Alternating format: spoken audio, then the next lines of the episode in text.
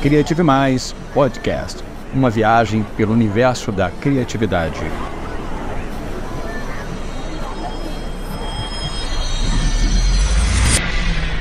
Olá, é muito bom ter você aqui no Criative Mais Podcast. Aperte os seus cintos porque já estamos decolando.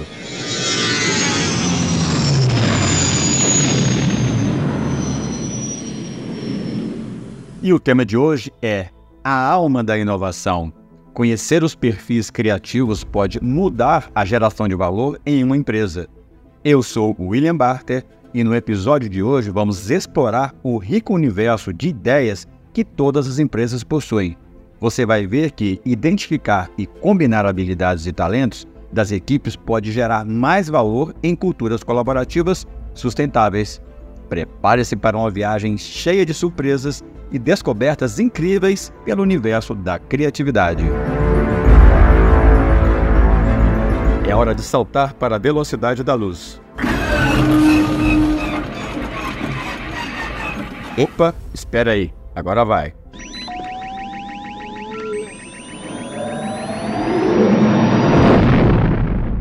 A nave Creative Mais já está no hiperespaço. Aqui viajando comigo está a minha querida amiga Miriam Rodrigues. A paixão de Miriam é transformar negócios através da tecnologia e da inovação. Ela é graduada em análise de sistemas pela PUC Campinas e possui pós-graduações em negócios digitais e neurociências e comportamento humano. A sua jornada inclui liderança em tecnologia e inovação em grandes empresas como a IBM, Ambev, Essilor Luxottica e Louis Dreyfus. Hoje ela é diretora de tecnologia e entusiasta de inovação na GSK. Além disso, ela é board member da startup Box Oil. E para completar esse currículo estelar, Miriam aplica a criatividade e abordagens propositivas para alcançar resultados e melhorar a experiência do cliente na economia da atenção. Esse é um belo histórico de sucesso, hein, Miriam? Seja muito bem-vinda ao Criative Mais Podcast. Tudo bem com você? Tudo ótimo e super obrigada pelo convite, William. Vai ser um prazer conversar com você hoje. Mira, é o seguinte, é, eu estive é, batendo um longo papo com meu amigo ChatGPT sobre um tema, porque eu pesquisei, é, é, eu tive um insight sobre essa questão durante o período que eu estava me preparando para conversar contigo e a gente definiu que falaríamos, falaríamos sobre essa coisa do intraempreendedorismo, né? Desse universo de criação de ideias e de desenvolvimento de inovação das, dentro das quatro paredes da, das empresas, porque tradicionalmente a gente é, olha ou olhava para o empreendedorismo como algo que, que acontece do lado de fora, com uma ou duas pessoas correndo atrás de uma ideia, tentando ganhar dinheiro com ela até que ela se torne uma empresa e, inevitavelmente ou, fat ou fatalmente, pare de empreender porque já começaram o seu negócio.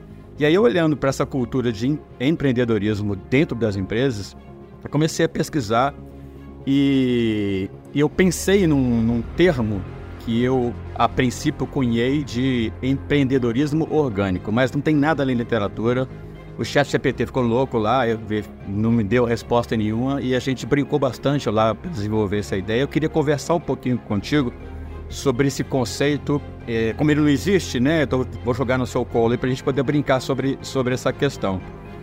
É, essa combinação, que o orgânico vem de, de dessa combinação é, química de compostos que faz a vida acontecer, né? Carbono, hidrogênio, oxigênio, nitrogênio, e a vida acontece. E aí, assim, esse empreendedorismo que acontece dentro de uma organização, né, dentro, dentro de, um, de um ambiente corporativo, né, de um corpo, né, uma combinação de pessoas, ele, ele precisa ser incentivado. E eu queria que você falasse um pouquinho se isso para você faz sentido.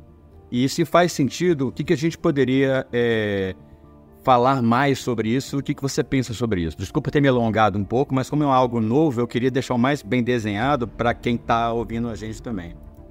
Muito legal e super original a, a sua provocação, William. E não deixa de ser uma realidade, né? Quando a gente discute sobre empreendedorismo dentro de uma corporação.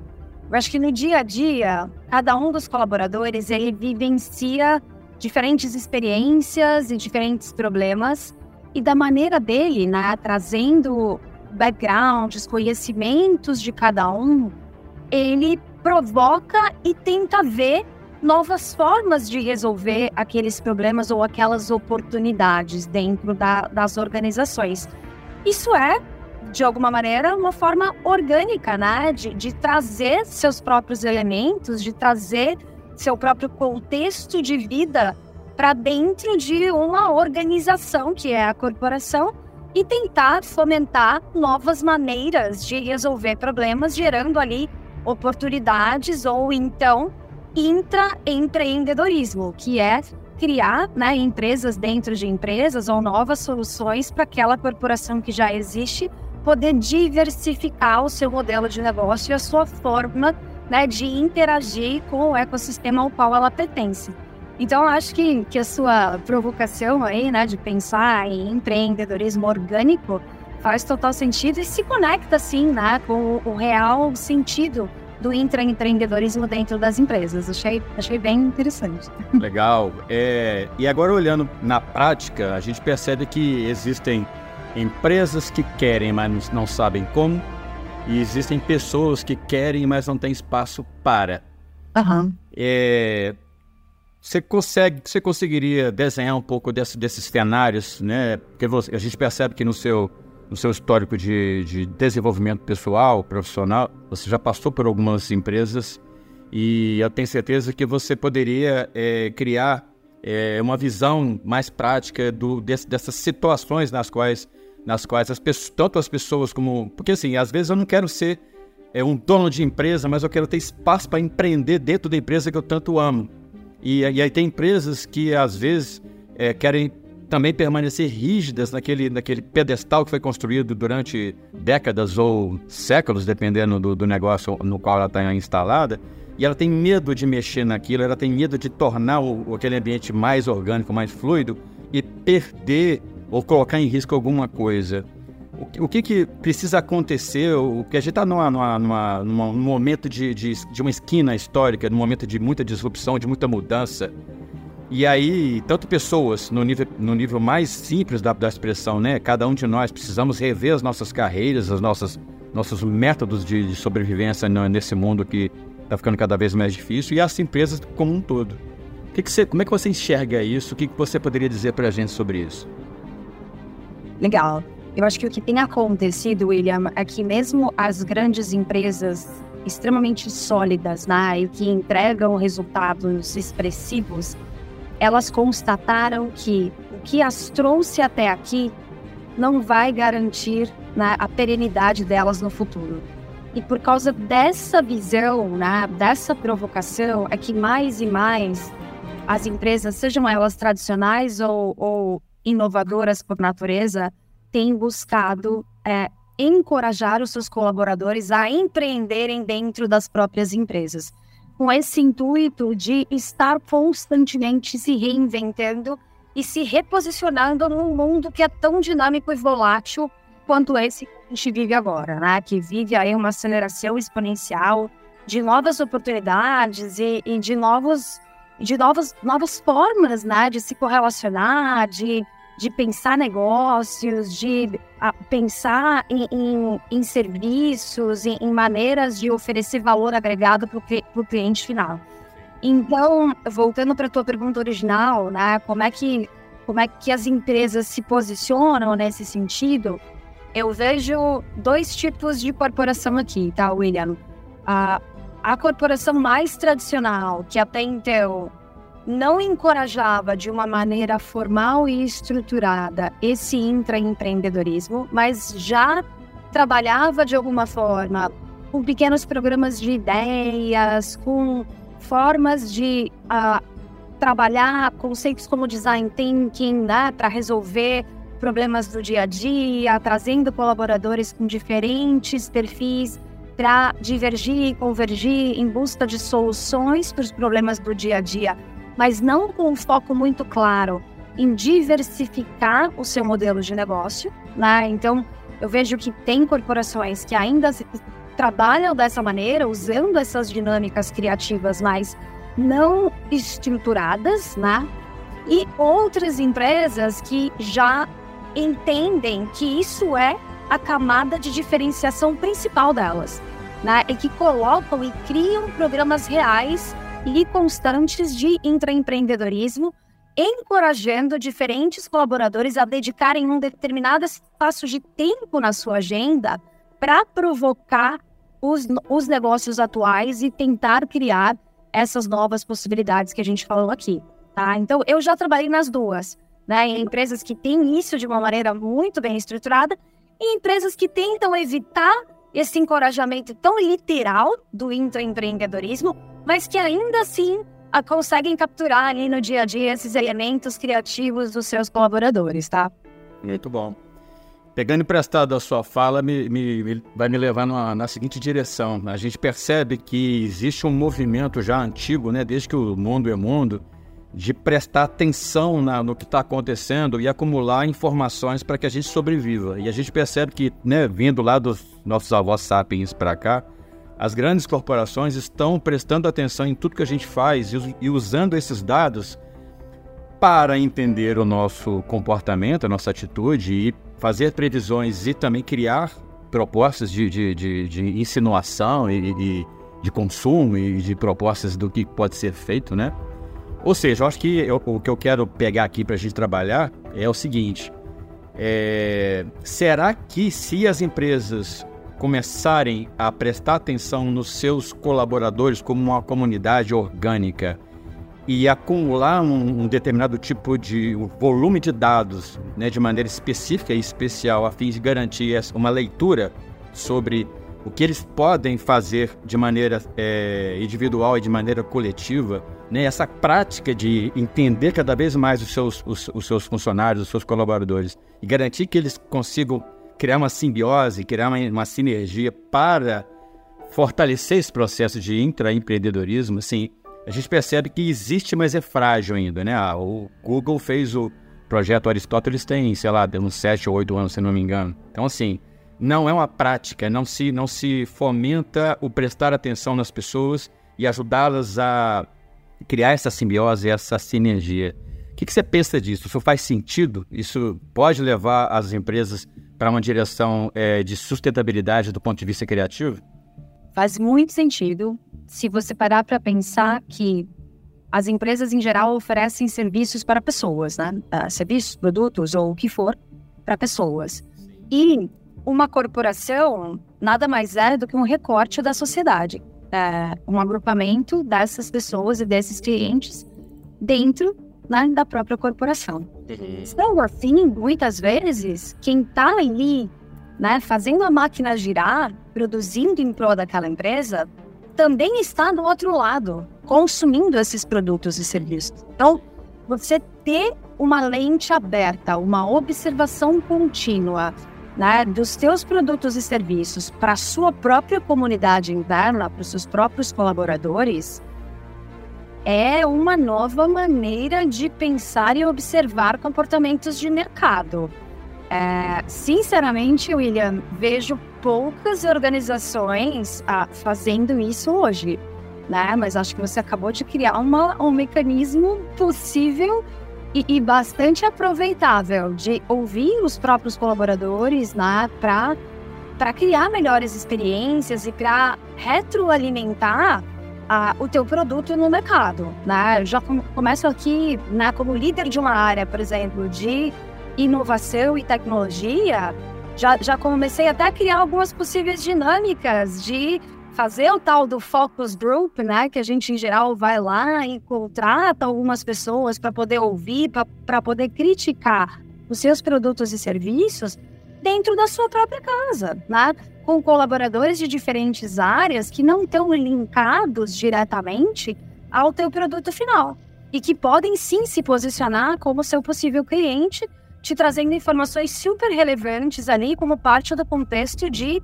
criação, de melhoria contínua, né? de reinvenção da forma com que você oferece os seus serviços. Assim, eu acho que foi uma provocação bastante válida e voltamos ali para o conceito de intraempreendedorismo orgânico, né? Como se com seus próprios recursos, criando algo novo, provocando uma visão complementar, diferente e plural dentro dos desafios que a gente vivencia no dia a dia. Muito legal. É tudo muito novo, é tudo muito desafiador. As pessoas dentro da empresa, por mais que isso vá beneficiá-las de maneira direta, porque você vai abrir, um precedente para que elas sejam mais protagonistas, elas não estão acostumadas com isso. Não? Desafios virão. Você consegue enxergar a um ou alguns desafios? Como é que isso te, como é que isso fica ilustrado diante dos seus olhos?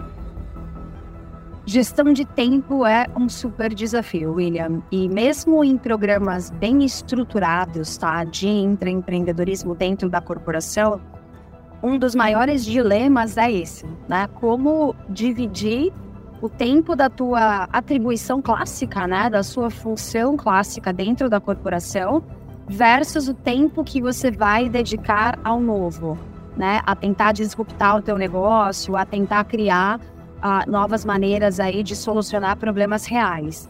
Então, o principal desafio que, que a gente encara hoje, né, nesses programas clássicos de empreendedorismo é essa divisão, né, de, de tempo e papéis e responsabilidades.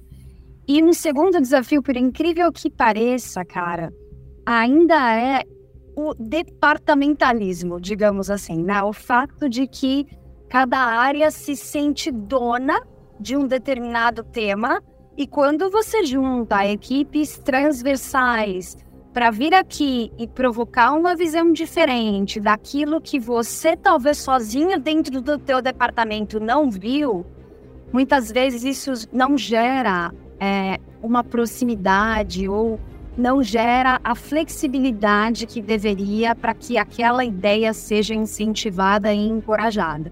Né? Aquilo às vezes gera um mecanismo de defesa, né, de protecionismo, aonde você diz não, mas espera aí, eu já tinha visto isso antes e eu já avaliei essas possibilidades e a tendência é não dar certo.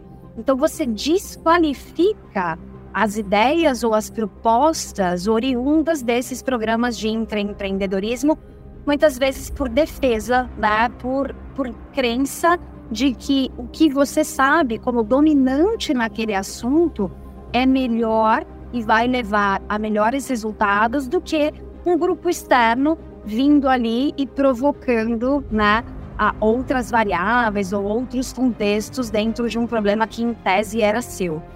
E, e, isso ainda é uma visão para mim, William, assim, muito retrógrada, assim, muito do modelo antigo de gestão, né? Onde você tinha que preservar o teu departamento, aqueles teus conhecimentos adquiridos através né, do aprendizado tradicional e etc. E, e, e, você, e você se defender significa garantir uma perenidade, garantir o teu emprego no futuro e coisas nessa linha. Mas o mundo atual, onde a gente opera como um ecossistema, né, como uma rede né, de conexão, já não permite mais isso. Né? Então, mais e mais, a gente precisa de líderes, William, que encorajem né, esse tipo de situação, que se abram para escutar os colaboradores, que criem um senso de segurança psicológica dentro das empresas, para que então essas pessoas, quando elas observam as oportunidades, elas possam sim se sentirem livres e aceitas para compor nessas ideias, para trazer novos elementos, para co-criar esse futuro, tá? Então esses são os dois blockers principais que eu vejo hoje e que ainda é muito comum dentro das organizações, por incrível que pareça, tá? Bom e velho protecionismo, né? É. Infelizmente, é. mas que ele está com os seus dias contados. É, você estava falando sobre essa questão de, do ecossistema, e aí durante, durante as minhas pesquisas para entender esse, essa, esse termo novo, né, que surgiu do nada, que é o empreendedorismo orgânico, né, que está conectado ao intraempreendedorismo. Mas eu gosto do orgânico porque ele remete para uma coisa viva e que só funciona se ela tiver com, com, com a combinação perfeita dos compostos, dos, ou dos elementos é, bem equilibrados. Aí me fez lembrar de uma palestra do Ken Robinson, não sei se você já ouviu falar do Ken Robinson, que ele faz uma analogia entre a educação e, e, um, e, um, ecossistema. Né? A gente, para evoluir, entre aspas, a gente é, pegou a, veget, a vegetação natural e transformou em lavouras que ela você, que você agride, né? Você arranca aquilo tudo ali, uma, uma combinação perfeita e equilibrada é, de, de, vida natural e planta uma, uma única cultura para poder fazer dar certo, né? E você tem que fertilizar de maneira sintética e, e artificial, você tem que proteger contra é, pragas, porque não tem os predadores naturais para poder proteger aquela, aquela planta. E isso fez muito sentido no universo da educação, porque é tudo muito separado, né? Seriado, né? Primeira série, segunda, quarta e tal. E nesse universo tudo fica muito sintético, você precisa de, de, de, de dar incentivos. É como né? você tem que fertilizar as ideias de maneira muito, muito forçada. E tem muita praga nesse negócio. E para poder você controlar a praga, você precisa de muito, muito recurso é, artificial químico. Aí eu quis trazer essa analogia para esse universo da, da, da, organização. Também porque faz muito sentido. No processo, porque se não existem empresas que fazem medicamentos ou é, telefones ou carros, ou até existem cada empresa, na minha concepção, é um grupo de pessoas tentando criar ideias e mais ideias e mais ideias. E essas ideias, consequentemente, vão gerar serviços e produtos, obviamente. Mas sem essas ideias, você não tem um produto ou não tem um novo produto, sabe? É um processo de, de, de, de cíclico e orgânico.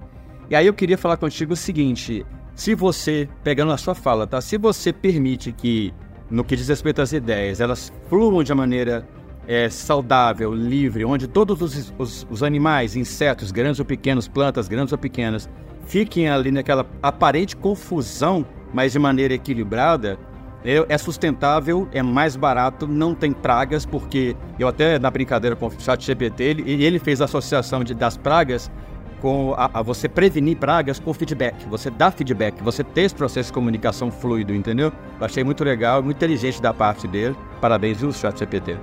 E eu queria, assim, eu me aluguei um pouco na minha fala aqui, porque é, é, me, eu fico muito entusiasmado com essa visão, porque eu acho que não tem outro caminho a não ser você investir nessa, nessa capacidade de interatividade orgânica para gerar realmente ideias onde as pessoas combinam suas ideias, combinam seus talentos de maneira equilibrada. Eu queria que você falasse um pouquinho sobre isso, se faz sentido, se, se isso pode ser um caminho a ser percorrido daqui para frente, combinado com outras ideias, obviamente. Sim. Cara, sem dúvida. De novo, a sua narrativa aqui me inspirou bastante a, a provocar a maneira com que a gente prioriza as coisas, né? E aí vou fazer uma correlação aqui com tudo que você me contou, William.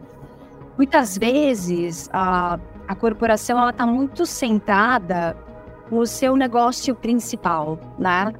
É, então ela está focada ali no seu determinado produto ou serviço, como a gente disse aqui, né? E aí ela olha esse radar de inovação e de transformação ao redor dela como algo que nunca vai se conectar ou nunca vai provocar uma mudança ou um impacto naquele negócio principal, naquele, naquele ambiente controlado, como você citou aqui. Né? Aquele ecossistema equilibrado, ele não vai sofrer interferência é, de outros sistemas, outras culturas, outros organismos que não estão dentro da minha dimensão de controle. Porém, se a gente observar né, a dinâmica dos negócios atuais, isso já não é mais uma realidade. Então, muitas vezes, a, as empresas elas estão ali, né, focadas, por exemplo, uma farmacêutica, no caso de uma empresa como a qual eu trabalho, ela está focada na produção e no desenvolvimento de medicamentos, tratamentos, prevenções e por aí vai. Mas será que a maneira com que as empresas de varejo hoje interagem com os seus consumidores finais tentando personalizar as interações e mostrar o valor agregado né, das suas tomadas de decisão com relação aos produtos, não vai interferir a maneira com a qual hoje eu distribuo e, e comunico sobre os meus novos tratamentos e prevenções para o meu cliente final, que também é cliente final de uma empresa de varejo? E a minha resposta no final é sim, né? Hoje a gente tem que ter uma observação holística de tudo que está acontecendo e impactando as diferentes áreas de negócio, os diferentes segmentos e saber que o consumidor final ele é o mesmo. E eles terem o mesmo nível de excelência e o mesmo nível de qualidade de qualquer negócio. seja ele um negócio tradicional, super regulamentado, como o de uma indústria farmacêutica, ou né, o de um varejo como a, sei lá, a americana, a submarino ou o que seja, que tem que ter prontidão ali de atendimento, personalização, estar tá presente nas redes sociais e saber que hoje ele disputa a atenção com praticamente tudo. Então, essa, essa busca pela diferenciação e pela excelência, ela tem que ser igual, não importando né, qual é o ecossistema que você controla e gerencia. Eu acho que a provocação é muito válida e, e me remete também, William, a, aos horizontes da inovação. Né? A, McKinsey, que é uma das principais empresas aí de consultoria de negócios do mundo, ela desenvolveu já há mais de 10 anos o que a gente chama de mapeamento de horizonte de inovação, aonde você olha né, as ameaças e as oportunidades né, na linha do tempo, associando elas com a, o que aquilo pode gerar de disrupção no seu, no seu negócio. E muitas vezes as empresas elas ficam meio que na zona de conforto, olhando só o horizonte 1, aquilo que pode te ameaçar naquele um, dois anos no máximo. E elas não perdem tempo, digamos assim, mapeando essas ameaças de um horizonte mais longo, né? Que eles chamam de H2 e H3. Por quê? Porque eles acham que aquilo não vai acontecer, né? O que está acontecendo com a Netflix, o que está acontecendo, enfim, com as empresas de mídia, de criação hoje, não vão, de repente, disruptar em um curto período de tempo o meu negócio. Mas com a velocidade de tudo que está acontecendo, com a chegada da inteligência artificial generativa, com essa interconexão dos negócios no momento imediato e atual, eu acho, sinceramente, que mapear horizonte 2, horizonte 3, né, longo prazo, é tão importante quanto mapear as ameaças de curto prazo e pensar em dinâmicas de como interconectar todas essas oportunidades no momento atual também se torna super relevante e deveria sim ser prioridade da maioria das empresas no momento atual, tá, William? Muito bom. É, personalização, eu acho que é, é um, um, tema extremamente valioso. Eu queria muito falar sobre ele agora no nosso próximo tópico, mas antes disso eu não, consigo é, tocar para frente sem é, pegar esse, essa, esse fato que ficou no ar aqui sobre o que você comentou lá no início, sobre essa possibilidade de é, dar mais abertura para as pessoas é, participarem dentro do universo da empresa, né? num ecossistema orgânico que, que é, se retroalimenta, se, se fertiliza, se autofertiliza com as ideias que são geradas lá dentro. Porque na medida que eu conheço cada vez mais as pessoas que fazem parte dessa da minha comunidade, onde a gente trabalha e gera ideias, né? Como eu falei, né? A, por exemplo, a sua empresa ela não cria, ela não produz medicamentos, ela ela, esses medicamentos são frutos de ideias que foram criadas para que o medicamento fosse, fosse viesse a existir. E aí, se novas ideias não, surgirem, novos, novos medicamentos também não surgirão, e, e assim sucessivamente. Isso serve para qualquer é, segmento de trabalho. E aí eu queria é, é, trabalhar contigo o, o, a seguinte questão. A, nessa questão da personalização, se a gente é, conseguir é, criar um jeito de entender como, que, como cada pessoa é, pensa e somar esses vários jeitos de pensar e conseguir combinar esses, essas habilidades, esses talentos dentro do, da, da comunidade onde essas ideias são geradas, seria possível a gente ter mais sucesso na criação de ideias realmente é, disruptivas ou válidas, não, que venham a, a, a, a conhecer a realidade e se tornar um produto de verdade? O que você pensa sobre isso? Sem dúvida nenhuma. E, na verdade, quando eu me deparei um pouco mais com o teu trabalho, né, William, eu fiquei bastante impressionada com o poder de conhecimento e de diferentes combinações que a ferramenta de mapa de criatividade nos traz, né? É, quando você consegue mapear as diferentes habilidades né, naturais ali de cada um dos colaboradores e você usa uh, esse conhecimento dos perfis para combinar times diferentes e diversos em torno de problemas específicos, a sua chance de gerar melhores resultados ou resultados mais eficazes é potencializado e maximizado de uma maneira bem expressiva, tá? É, muitas vezes é natural que você pense que para conseguir resolver um problema com uma nova abordagem, você precisa só de pessoas extremamente criativas ou nativamente, né, que, que, que criam, que idealizam, que prospectam, mas elas sozinhas não conseguem planejar, não conseguem executar, não conseguem articular né, as reais necessidades ali, se conectando com uma corporação complexa e mostrando, por exemplo, como medir resultado daquela ideia, né? ou como construir de maneira colaborativa a, a, um protótipo para você validar aquela hipótese e coisas nessa linha. Então, você conseguir combinar né, um articulador com um explorador, com um realizador, com uma pessoa extremamente criativa, naturalmente criativa, vai te trazer um grupo muito mais uh, eficaz, digamos assim, na busca de soluções de problemas reais ali dentro das corporações. Então eu fiquei realmente apaixonada assim, né, pelo, pela ferramenta, pelo mapa de perfil, porque ele vai possibilitar é, essa criação mais planejada, mais estruturada de equipes que dediquem tempo a resolver problemas de maneira diferente, conseguindo então chegar a resultados mensuráveis, eu diria, tá, William? Sim, porque pegando a sua fala, a gente é, é tendenciosamente a gente acha que o extrovertido é que é o, o, mais inteligente, o criativo é o que vai dar, que vai achar a solução, mas na realidade é a combinação das pessoas disponíveis e que resolvem os grandes problemas. É, é, tem uma história muito legal da, da Pixar que eles usam hoje o conceito de brain trust, é que é o banco de ideias. Eu tenho, acho que você conhece com certeza.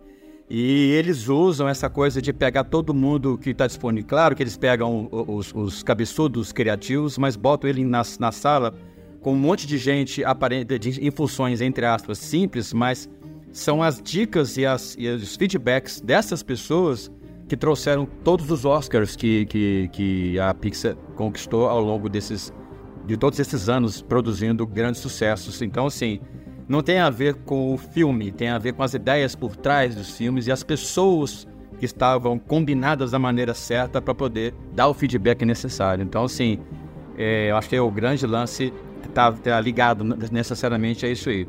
Aí, saltando para o nosso recreio, eu sempre gosto de brincar sobre inteligências artificiais na hora do recreio aqui no podcast, porque não tem como a gente não falar sobre, né? Você mencionou é, personalização. E no último bate-papo que eu tive com o Alfredo Portugal, ele é da área educacional, e eu falei com ele assim: ah, Alfredo, será que a gente vai chegar a um nível de ter uma inteligência artificial particular, como, como se fosse um amigo imaginário, só que real, que nos acompanhe ali? Porque ele, o que é o nosso amigo imaginário é a gente mesmo, né? É, assim, é, é, um, é um reflexo de nós mesmos que fica ali conversando, trocando ideias e tal. E a gente, eu, eu acho que vai existir. Eu joguei para ele, né? Ele deu uma resposta bem interessante. Mas eu queria perguntar para você, ô, Miriam. É, a inteligência artificial, ela veio para ficar, isso é inegável, mas ela pode ajudar, ela pode fazer diferença dentro do universo de é, empreendedorismo orgânico, intraempreendedorismo, e faz sentido a gente correr dela ou abraçá-la com sabedoria. O que, que você pensa sobre a chegada da, da inteligência artificial e, e as mudanças que ela vem causando até agora? Sim. Bom, eu, eu tenho o meu próprio viés, evidentemente, né, William? Porque eu sou da área de tecnologia, então eu tenho observado já né, o desenvolvimento dessas ferramentas desde o seu início ali, desde os seus primórdios, assim. Então, eu sempre enxerguei a, a tecnologia como algo que potencializa resultados, que maximiza a sua capacidade na de execução. A grande diferença para mim da inteligência artificial generativa, que é onde a gente está hoje, é que a gente chegou num estágio onde a inteligência artificial ela consegue criar né, trabalhos autorais, digamos assim. Né? Ela, óbvio, está combinando tudo que já existe, tudo que já foi feito por nós, seres humanos, né? usando de fato as nossas capacidades aí analógicas, cognitivas e únicas mas uh, a capacidade da ferramenta da generativa em si, né, ela, ela consegue ali dar origem a coisas é, não antes pensadas ou não antes estruturadas por nós humanos de uma maneira muito mais rápida, né? Muito mais eficiente. O que, que eu enxergo de tudo isso, cara? É, eu vejo que a sobrevivência está em saber dominar né, e extrair o melhor de todas essas soluções que existem agora. Né? Eu estava vendo um artigo recente uh, do pessoal da, da Accenture e eles têm um chefe de, de criatividade que era o antigo VP da Apple, inclusive, uh, e ele fala que, que o, o, mediano agora, ele é grátis, né? Assim, para você entregar trabalhos médios, normais, né? Dentro ali uh, do, do, business as usual, né? Do, do, do igual para todo mundo, to, qualquer um vai fazer, né? Assim, você não vai mais se diferenciar como profissional por ser rápido, né? Por escrever um texto determinando ali um, né, um certo assunto ou criando uma imagem que ilustra ali uma discussão que vocês tiveram, enfim, isso qualquer um vai fazer, né? Agora, o que vai te levar para uma camada de diferenciação, para ser uma pessoa né, que, que vai ter mais relevância ou vai se colocar melhor no mercado de trabalho, criando né, os trabalhos do futuro ou, ou as funções do amanhã, é justamente a combinação das habilidades humanas levadas ao máximo. E aí, sem dúvida nenhuma, a gente está falando da criatividade como um super diferencial, né? Que é uma habilidade que a inteligência artificial nunca vai ter. Né? Ela consegue combinar o que já existe, ela consegue olhar para o histórico né? e criar trabalhos ali originais, mas não criativos, né? mas não ah, cognitivamente provocativos para nós seres humanos. Né? Então, para mim é isso, William, como fugir desse razoável, desse mediano, potencializando o uso de tudo isso e se diferenciando através dos usos aí da, das capacidades cognitivas que só nós humanos temos, né? Sim, eu sou um, um entusiasta da tecnologia, né? Uhum. Tô, na, tô, na, área há mais de 30 anos, mas eu sou um entusiasta ainda maior do espírito humano, né? De onde vem toda a beleza do que está criado, né? Não seria possível nada do que existe hoje sem o espírito inovador do ser humano. Mas ao mesmo tempo, eu penso que a, a nossa capacidade inventiva chegou num nível tão, tão bonito que a gente criou algo que tem capacidade de. Existe a possibilidade de nos superar de alguma forma. Entendeu? Uhum. Não sim, mas esse não é o propósito da discussão hoje. A gente vai gravar um, um episódio só sobre isso no, muito em breve. Mas o que eu queria falar com você é sobre uh, o universo corporativo e a criatividade. Né? A gente está falando de criatividade, é tudo muito bom, tudo muito bonito, tudo muito bom, legal. Mas a criatividade, no, no seu, no seu cerne mais é, na sua essência mais é, perfeita, ela pressupõe mudança, ela pressupõe é, romper com processos pré-estabelecidos. E aí, é, isso causa terror na cabeça de gerentes e CEOs, diretores e por aí vai, né? Muitos empreendedores acabam ou não é, concluindo seus projetos ou perdendo seus projetos porque não abraçaram a, criatividade como ela deve ser abraçada. O que, que você pensa sobre isso? É, é, o que, que você poderia dizer para o nosso público, quem está nos ouvindo aí sobre isso? Faz sentido ou, ou você tem uma outra visão sobre isso? A gente até já citou alguns exemplos aqui, né, do que dificulta o fomento de, de programas de empreendedorismo dentro das corporações. Ainda é muito essa resistência, né, esse medo de que de repente vai se criar algo novo que vai determinar o, fim do teu negócio. Mas onde é que está o brilhantismo de tudo isso, William? Está justamente em você usar essa sua força de trabalho, né, e, e toda essa e toda essa diversidade de vivências e de experiências que muitas vezes o seu próprio time tem para tentar antecipar algo que vai acontecer você querendo ou não. Então, se você não encorajar a sua própria empresa, né, o seu organismo gerenciado dentro do teu ambiente controlado, a tentar provocar visões que possam quebrar o seu próprio negócio, alguém lá fora vai fazer. E você não vai estar preparado para se adaptar no tempo correto, né? Então, o que eu tenho visto mais e mais, e até trocando experiência né, com outros líderes de inovação e empreendedorismo em diferentes corporações, é que tem se tornado uma prática comum criar grupos de trabalho que discutam como matar o seu próprio negócio. Essa área chama isso, né? Vem cá, pessoal, vamos aqui. Eu preciso de um grupo de trabalho que vai ficar pesquisando e mapeando formas de disruptar o nosso próprio negócio, o nosso próprio core business, né?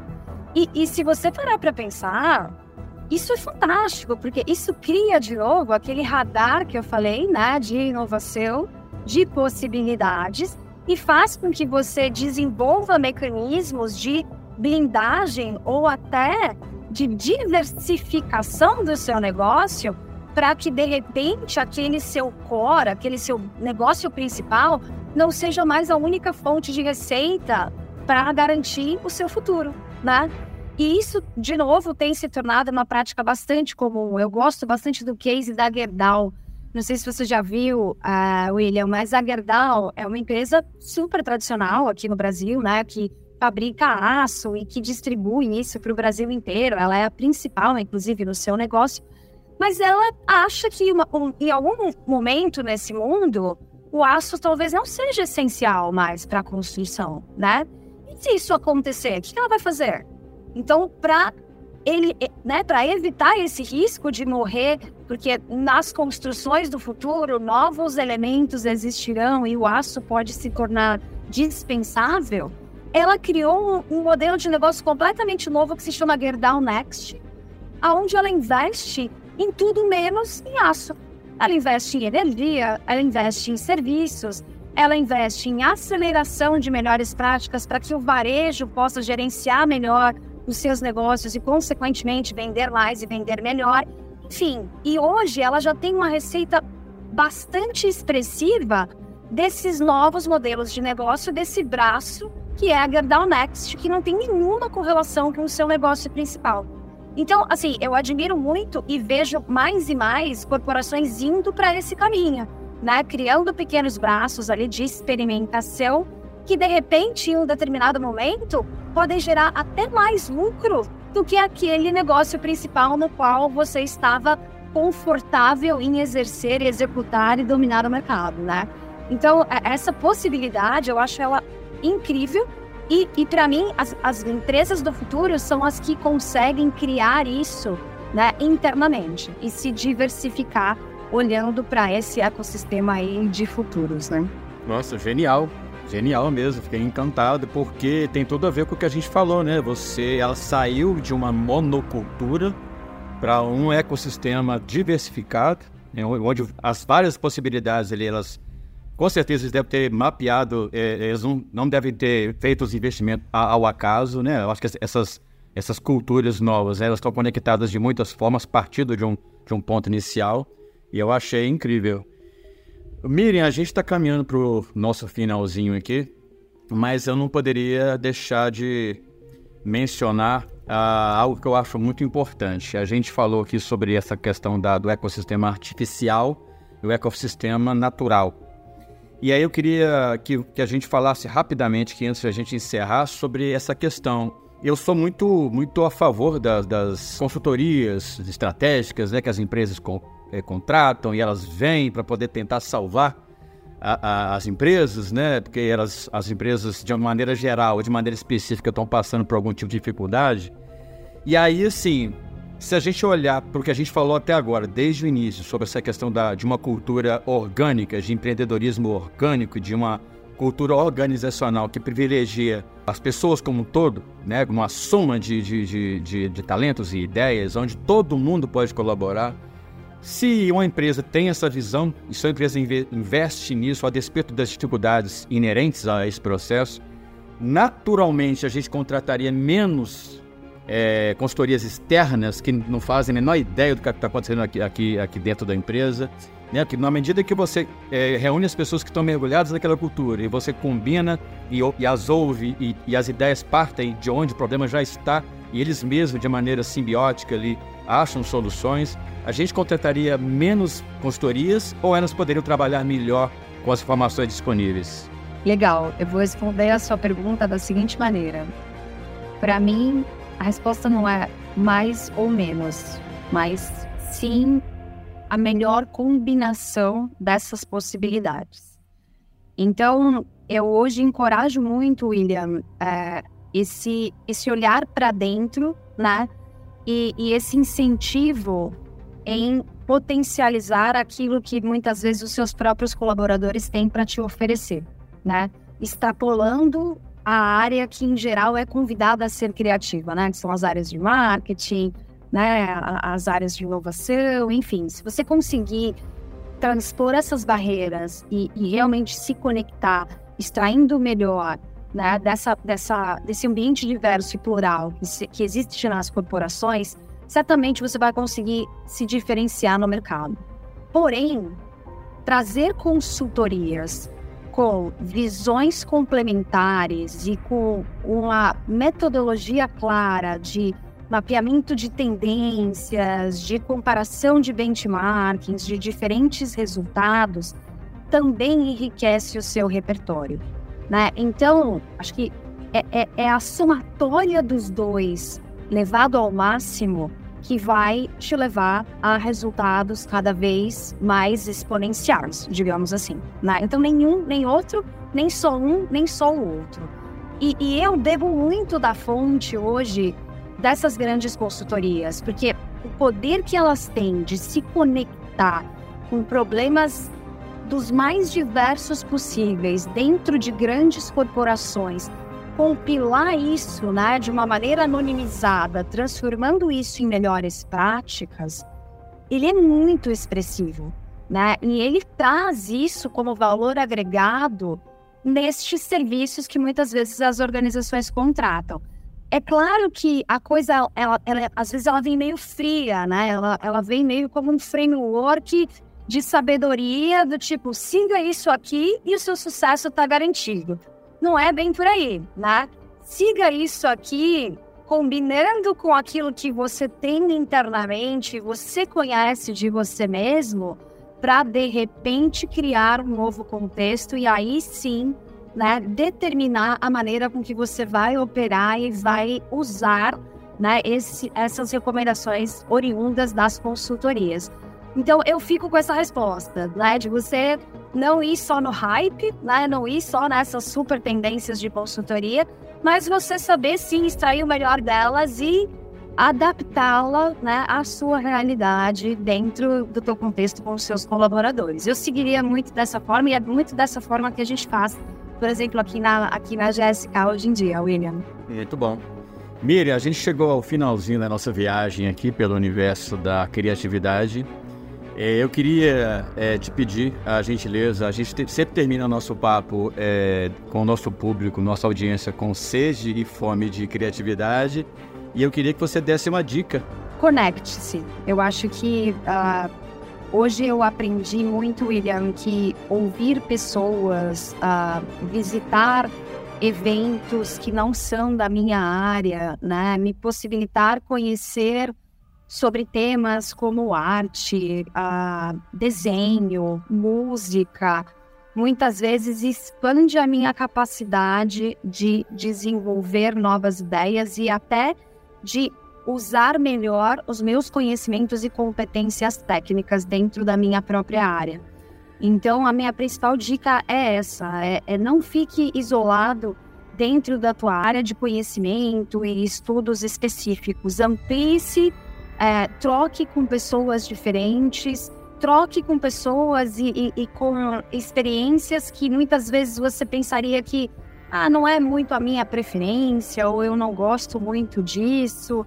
É, é justamente esse extra, né? É, é essa coisa que você acha que não gosta, mas você nunca se aprofundou para conhecer, que vai expandir a sua capacidade criativa, que vai expandir o seu repertório para você se diferenciar nesse mundo corporativo ou aonde você quiser se diferenciar na sua jornada e na sua história. Então, a minha dica é essa. E para isso, as comunidades, elas são muito fortes, né? Hoje, Existem inúmeras maneiras aí de você buscar uh, comunidades uh, em redes sociais ou até mesmo olhando no próprio Google, né? Onde essas pessoas estão, aonde elas se reúnem para eventos, para compartilhar ideias e esteja presente, né? É, cada vez mais ali com a, com a mente aberta, porque só assim você vai absorver o melhor dessas experiências. Muito bom. Saia da monocultura, né? Total, total. Miriam, eu queria te agradecer pela sua presença. Adorei o nosso bate-papo. Tenho certeza que vai fazer sentido e vai ajudar um número muito grande de pessoas por aí. Espero tê-lo de volta em breve para a gente falar mais sobre criatividade, porque esse assunto é infinito. E desejo todo sucesso do mundo para você, tá? O mesmo para você, William. Obrigada pelo convite. Muito sucesso no seu jornada. Obrigado por viajar com a gente por esse infinito universo de ideias. Se você quiser conhecer mais sobre meu trabalho, o link está na descrição. Com mais detalhes sobre o mapa de perfil criativo, uma ferramenta criada para identificar e combinar o talento de equipes para a solução eficaz de problemas. Você encontra também os meus livros e outros textos publicados online. Vai lá agora e manda um alô para a gente tomar aquele cafezinho de Minas. Aguardo você. Até logo! Criative Mais Podcast uma viagem pelo universo da criatividade.